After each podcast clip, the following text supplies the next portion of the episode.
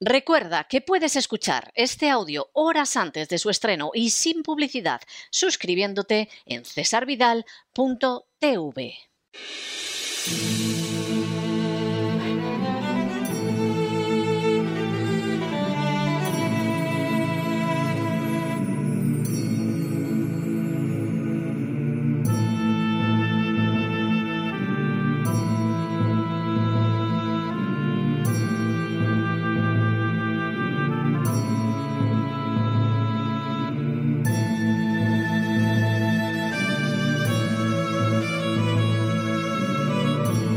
La voz con César Vidal, desde el exilio.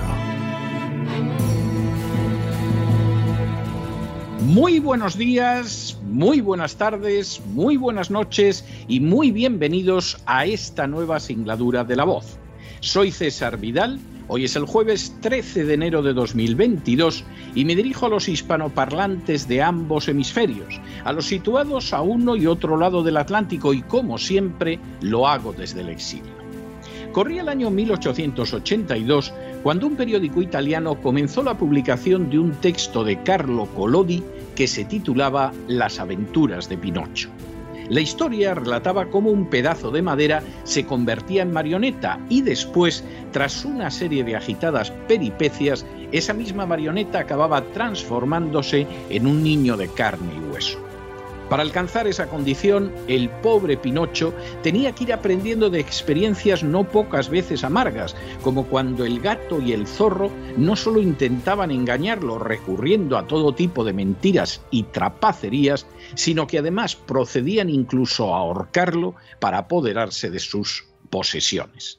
El gato y el zorro simbolizaban así a la gente sin escrúpulos y dispuesta a cualquier maldad con tal de privar a los demás de aquello que tienen. A la vez indicaban que sólo se puede ser plenamente humano tras vencer las malas artes de semejantes sabandijas. Dejarse engañar por gente de esa estofa moral es el camino directo para acabar en el desastre. Desactivarlos y vencerlos es el camino para convertirse en un ser humano cabal, como al final sucedió con Pinocho. En las últimas horas hemos tenido nuevas noticias sobre el antiguo ministro de Hacienda español Cristóbal Montoro, que ha pasado por la República Dominicana en uno de sus viajes de negocios. Sin ánimo de ser exhaustivos, los hechos son los siguientes. Primero, en el año 2011 resultaba más que previsible que el Partido Popular llegaría al poder en España y que se convertiría en ministro de Hacienda Cristóbal Montoro. Aprovechando esa situación, Montoro convocó cenas con empresarios de enorme relevancia a la que asistían los abogados de su gabinete de asesoría fiscal y en la que se repartían tarjetas para que acudieran los empresarios al despacho fundado por Montoro una vez que se convirtiera en ministro de Hacienda. Segundo, en la primera sesión de gobierno del Partido Popular, Montoro llevó a cabo la creación o subida de más de 50 impuestos y a pesar de que el Partido Popular se presentaba como de centro derecha, superó en ese mismo día las ambiciones fiscales del Partido Comunista de España. Tercero, no contento con aquella salvaje subida de impuestos, Montoro fue impulsando una serie de medidas que chocaban frontalmente con la legalidad española e internacional. Así, por ejemplo, declaró imprescriptible el castigo por tener cuentas no declaradas en el extranjero, con lo que lo equiparó a los crímenes contra la humanidad y el genocidio. Semejante disparate jurídico sería invalidado años después por la Administración de Justicia de la Unión Europea. Cuarto, no contento con esas acciones, Montoro decretó la entrega de bonus a los inspectores de la agencia tributaria, una acción que es considerada delito en Estados Unidos y que constituye una clarísima invitación a la prevaricación. Quinto, de manera bien reveladora, algunos de los personajes, como el futbolista Ronaldo, que se convirtieron en víctima de los buscabonus de la agencia tributaria, contrataron los servicios del despacho de asesoría fiscal fundado por Montoro. Sexto. Por si todo lo anterior fuera poco, Montoro utilizó la agencia tributaria como instrumento de acoso y persecución de periodistas, llegando a decir en persona al periodista español Federico Quevedo que si no deseaba tener problemas con Hacienda, ya sabía lo que tenía que hacer. Séptimo. De la misma manera, Montoro se ocupó de decretar una amnistía fiscal cuyos beneficiarios nunca publicó y que permitió eludir la cárcel y además el pago a Hacienda a grandísimos evasores fiscales. Octavo, Igualmente, Montoro consiguió que España fuera la única nación del mundo que no publicó los nombres de la famosa lista Falciani formada por evasores de impuestos en Suiza. Noveno.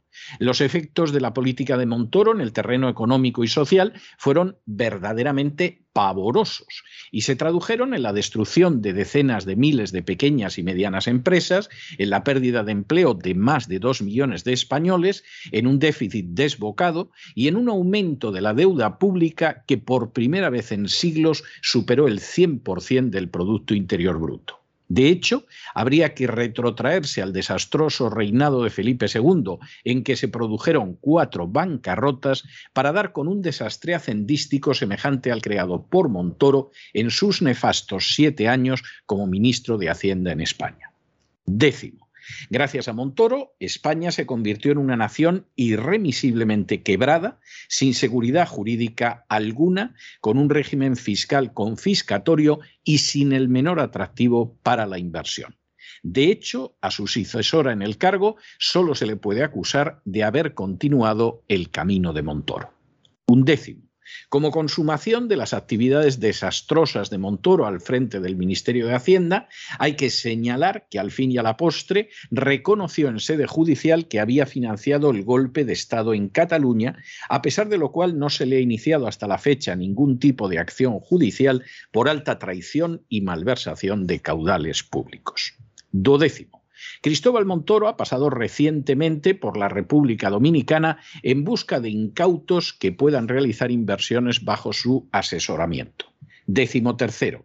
A su paso por la República Dominicana, Montoro fue entrevistado en Listín Diario afirmando que la estabilidad económica, social y política y el amplio flujo de liquidez en países europeos como España pueden convertirse en una oportunidad más para la atracción de nuevas inversiones al país lo que es total y absolutamente falso. Décimo cuarto. Según Montoro, es momento de aprovechar la liquidez que hay en la economía europea y el hecho de que esta es la primera vez que el mundo no está afectado por desequilibrios económicos, lo que es total y absolutamente falso.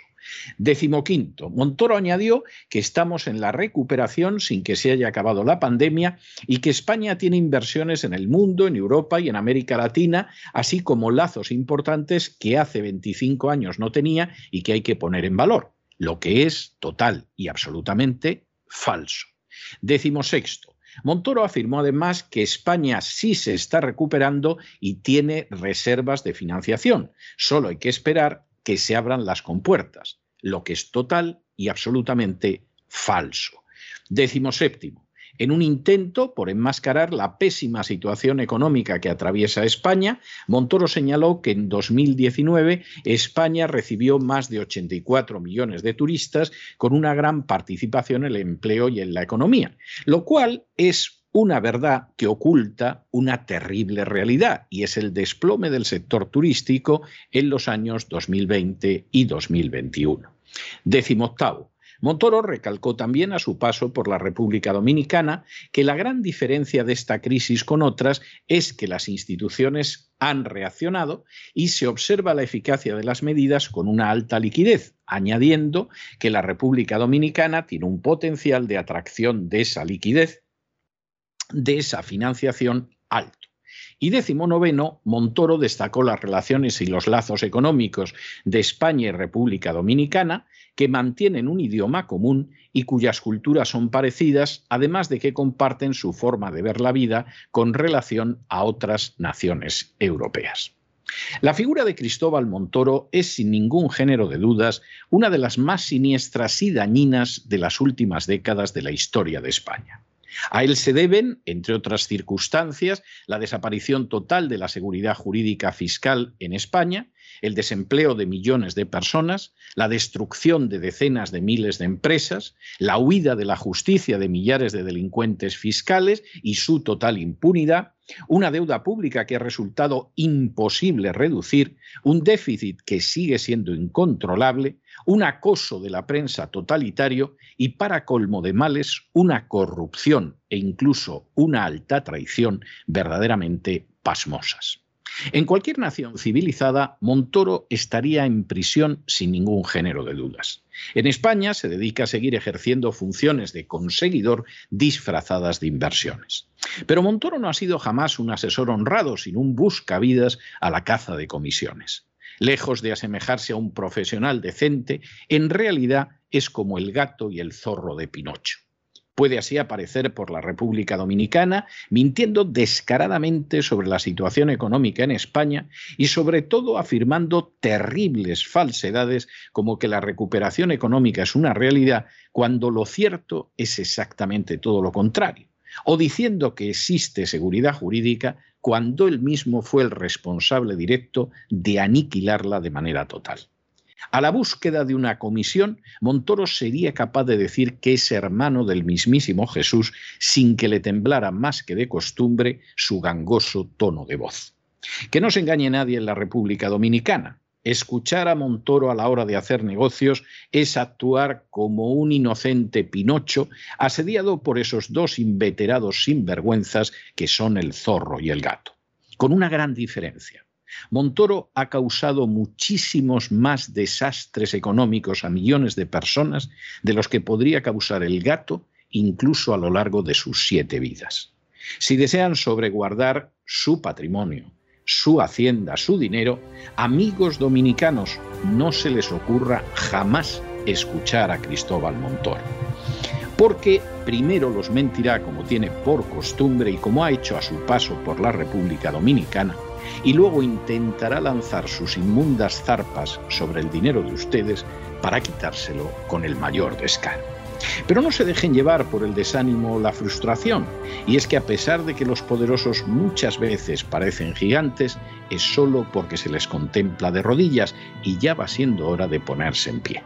Mientras tanto, en el tiempo que han necesitado ustedes para escuchar este editorial, la deuda pública española ha aumentado en cerca de 7 millones de euros, un camino desastroso en el que tuvo un papel fundamental ese sujeto indecente llamado Cristóbal Ricardo Montoro.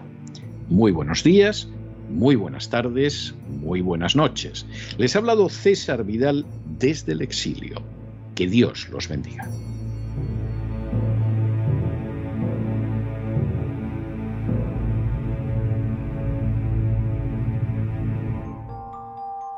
Esta sección está patrocinada por crowdfunding con el siguiente mensaje. Nuestro Señor Jesucristo, el único Dios verdadero, es misericordioso y nuestro Salvador.